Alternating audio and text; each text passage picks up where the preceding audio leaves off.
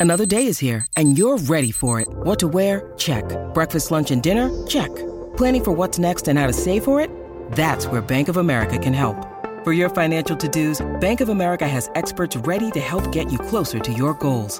Get started at one of our local financial centers or 24-7 in our mobile banking app. Find a location near you at bankofamerica.com slash talk to us. What would you like the power to do? Mobile banking requires downloading the app and is only available for select devices. Message and data rates may apply. Bank of America and a member FDIC. Daily Cogito. Svegliarsi per pensare oppure pensare per svegliarsi. Ogni mattina, dal lunedì al venerdì, con Ric Dufer.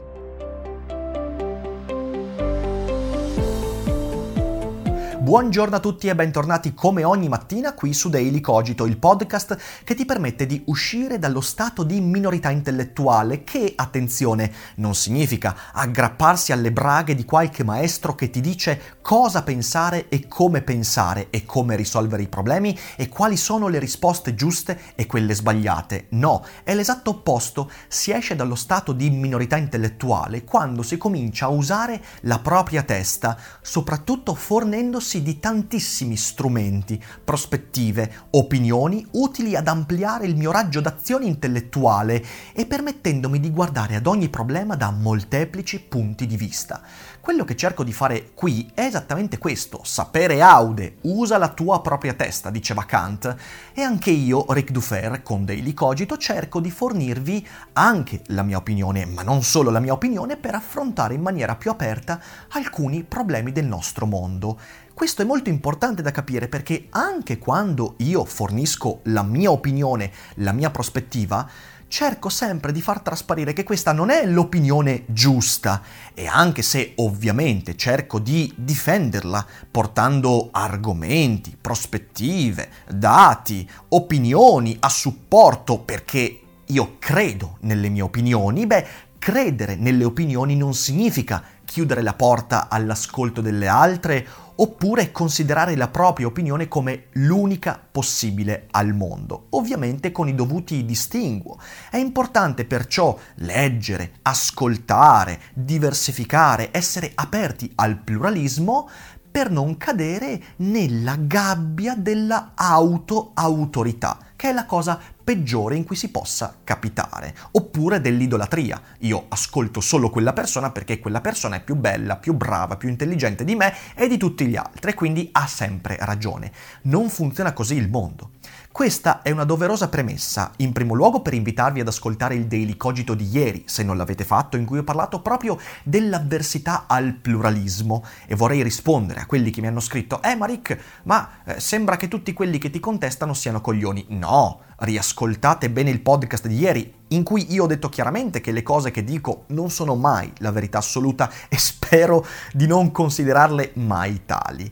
In secondo luogo per introdurre l'argomento di oggi, ve l'ho promesso ieri, ero indeciso perché non è particolarmente interessante, ma poi ho detto no dai, l'ho promesso, ogni tanto devo mantenere le promesse di argomenti, quindi parliamo di zingaretti, parliamo del perché io abbia scritto quei post sulla mia pagina Facebook in cui ho detto una cosa chiara, ho detto che è vero che un pensiero unico esiste in Italia, è vero che c'è un Moloch che ingloba gran parte delle energie economiche, politiche, persino culturali e filosofiche del nostro paese, ma quel pensiero unico non è l'ordoliberismo, il neoliberismo, il mercato unico, questo capitalismo selvaggio che distrugge tutto e tutti. Se volete avere qualche spunto a riguardo, vi consiglio di ascoltare, però con occhio critico, cioè con occhio aperto all'ascolto ed eventualmente critico successivamente dopo l'ascolto, la mia chiacchierata barra intervista con Alberto Mingardi sul mio primo canale YouTube,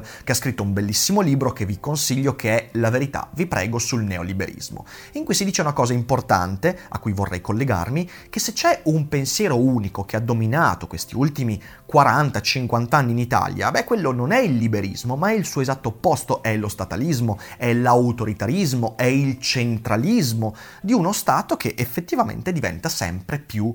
Ehm, più imperante nell'immaginario, come se lo Stato dovesse sempre risolvere tutto.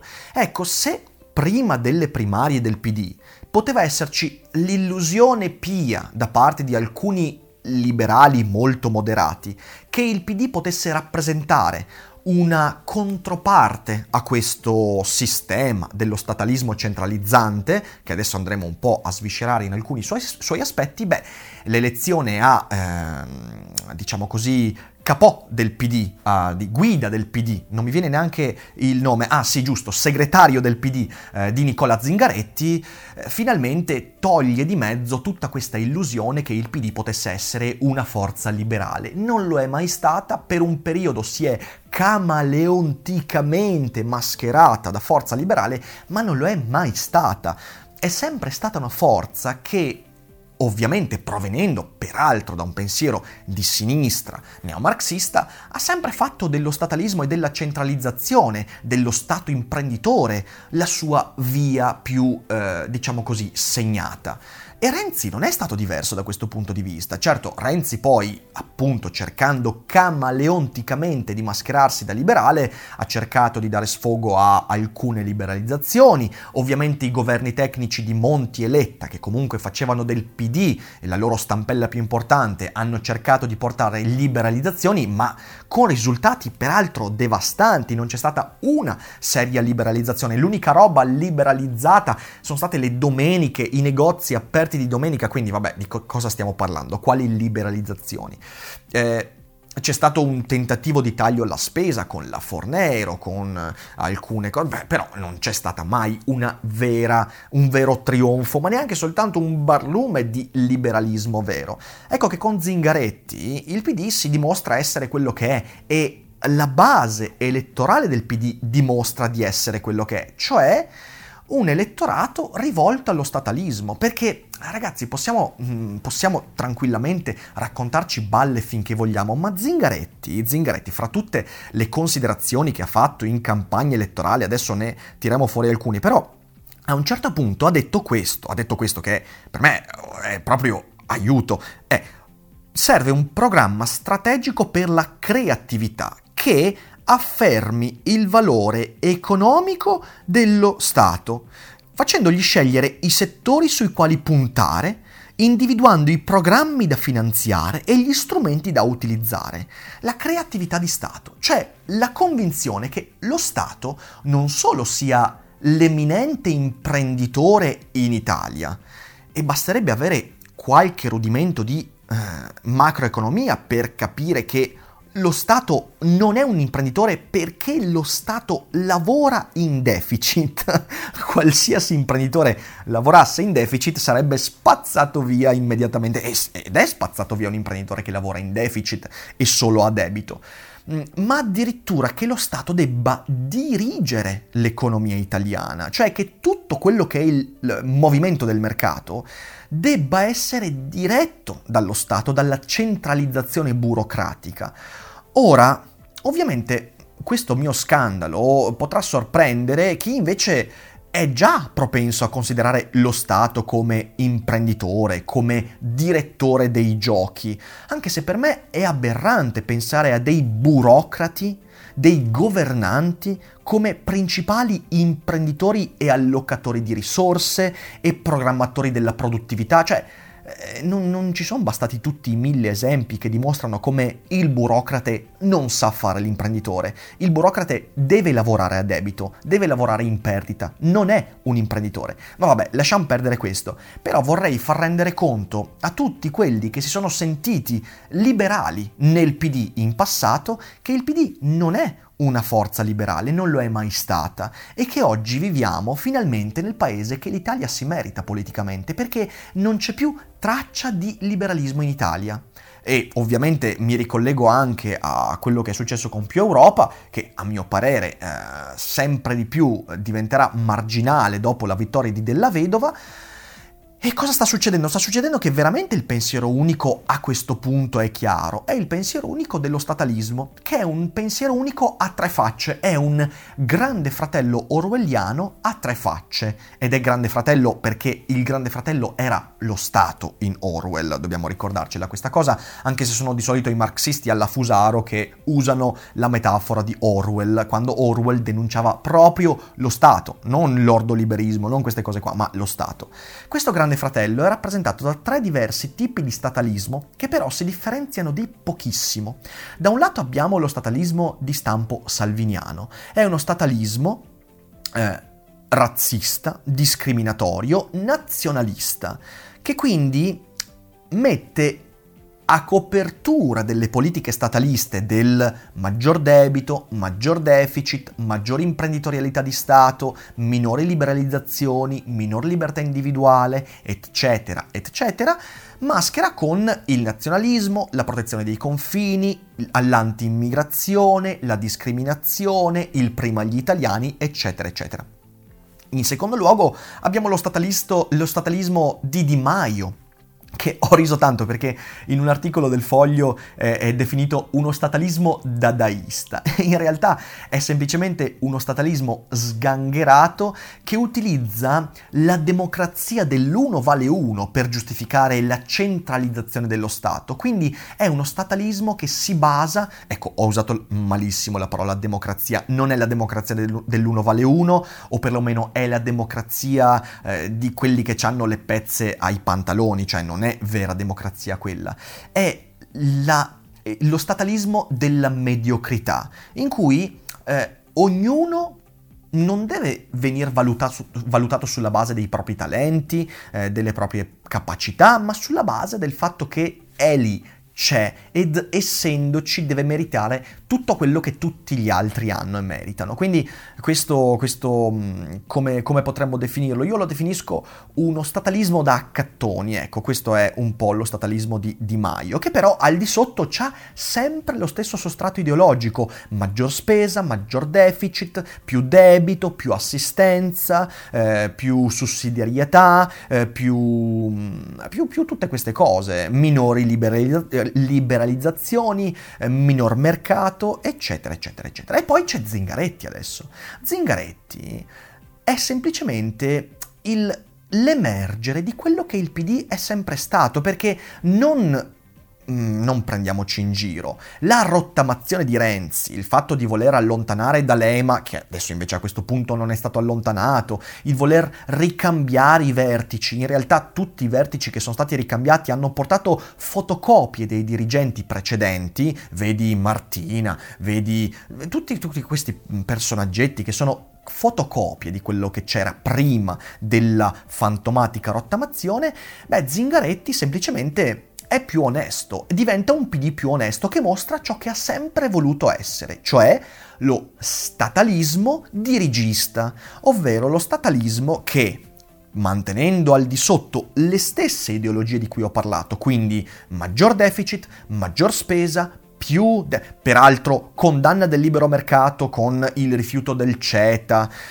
ma soprattutto, e per me questa è la cosa, è addirittura più pericoloso per i danni che può fare rispetto a tutti gli altri tipi di statalismo che secondo me potrebbero durare molto meno di quello che, che pensiamo, è lo statalismo che dice lo Stato deve anche allocare le risorse. Infatti il motto di eh, Zingaretti è questo, lo Stato creativo, lo Stato imprenditore creativo. Cosa vuol dire questo? Questo vuol dire che Zingaretti dice di sì alla TAV, ma la TAV intesa come opera pubblica finanziata e diretta dallo Stato. Dice di sì a un sacco di imprese, a un sacco di ma soltanto fin tanto che sono dirette dallo Stato. Quindi c'è sempre il potere centralizzatore che facendo l'uso delle tasse dei contribuenti, dirigendo quelle tasse e allocandole laddove vuole lui, porta avanti opere pubbliche, lo spazioporto, la TAV, fottendosene di qualsiasi regola economica del libero scambio,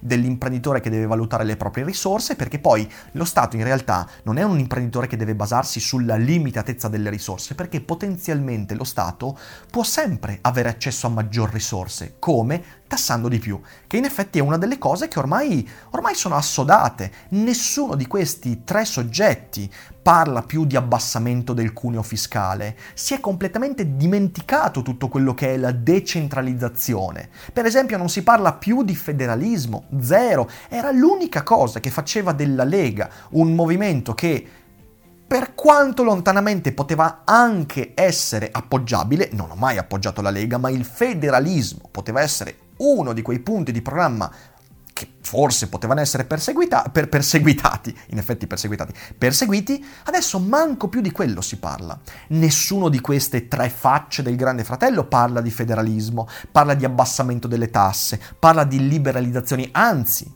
si parla di chiusura al libero mercato, si parla di chiusura alle liberalizzazioni, tutti parlano di protezione del Made in Italy, quindi lo Stato diventerà anche protezionista, quasi forse autarchico, con buona pace di tutti quelli che hanno sognato con il PD una forza liberale moderata. Non c'è più, non esiste più, non ce n'è, non c'è più benzina liberale ma perché? Perché non c'è mai stato un distributore di carburante liberale in Italia. Ci siamo illusi per un periodo che potesse essere così.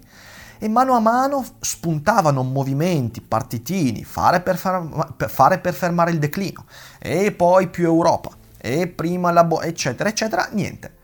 Non ce n'è mai stato. Perché? Perché in realtà l'Italia non vuole liberalismo. Non lo vuole probabilmente per lo stesso motivo che dicevo ieri nel podcast di, di, di, Daily Cogito, ovvero perché ci piace essere sudditi, perché ragazzi possiamo star qua a raccontarci le balle finché vogliamo, ma quando si vuole più Stato, quando si vuole più centralizzazione, quando si vuole che sia lo Stato a dirigere l'economia, le opinioni, l'istruzione e tutto quanto, quando si vuole che ci sia questa direzione centrale, si è un po' più sudditi e si è meno propensi al sapere aude di cui Kant parlava, perché siamo molto più facilitati a seguire le opinioni di chi ci sembra avere maggiore potere di noi.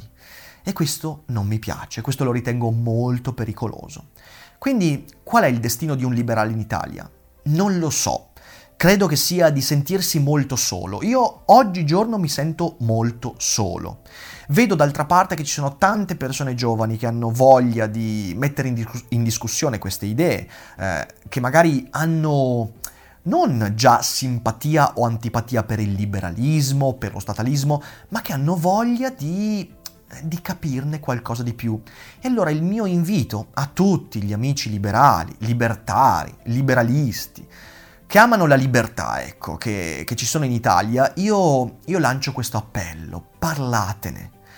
Siamo soli perché abbiamo paura di parlare di queste cose. Perché quando io ho parlato di liberalismo e capitalismo, io ho ricevuto minacce, ho ricevuto insulti, e non solo a me, ma anche alla mia famiglia, alle persone che mi stanno vicino e sono stato stigmatizzato. E certo, capisco che ci sia paura, ma dall'altra parte credo che se vogliamo un futuro un po' più liberale in Italia, dobbiamo non avere paura di queste cose, quindi diffondete diffondete eh, chi credete che possa portare un messaggio liberale e dall'altra parte non abbiate paura di parlarne voi, informandovi e cercando di portare opinioni che siano competenti, che siano adatte al clima in cui ci troviamo.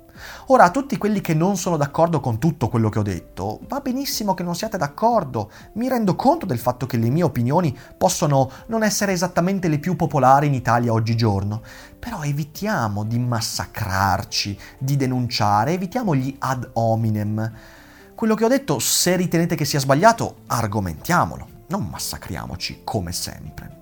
Io spero, come sempre, di, aver, di avervi portato un'opinione alternativa, eh, qualche ragionamento utile e sotto con un commento potete dirmi cosa ne pensate. A me non piace questo stato di cose e continuerò a fare questo tipo di contenuti, continuerò a portare avanti queste idee perché oltre ad essere strettamente legate alla filosofia a cui mi sento vicino e che ho studiato in passato, Spinoza, Seneca, Nietzsche, tantissimi altri autori che mi sentite citare molto spesso, eh, credo che sia giunto il momento per parlarne eh, senza, senza, paura.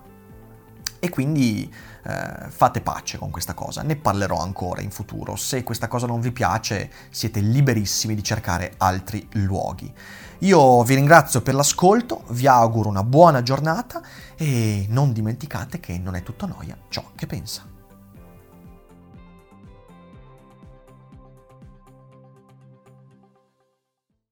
E adesso un bel caffè finito.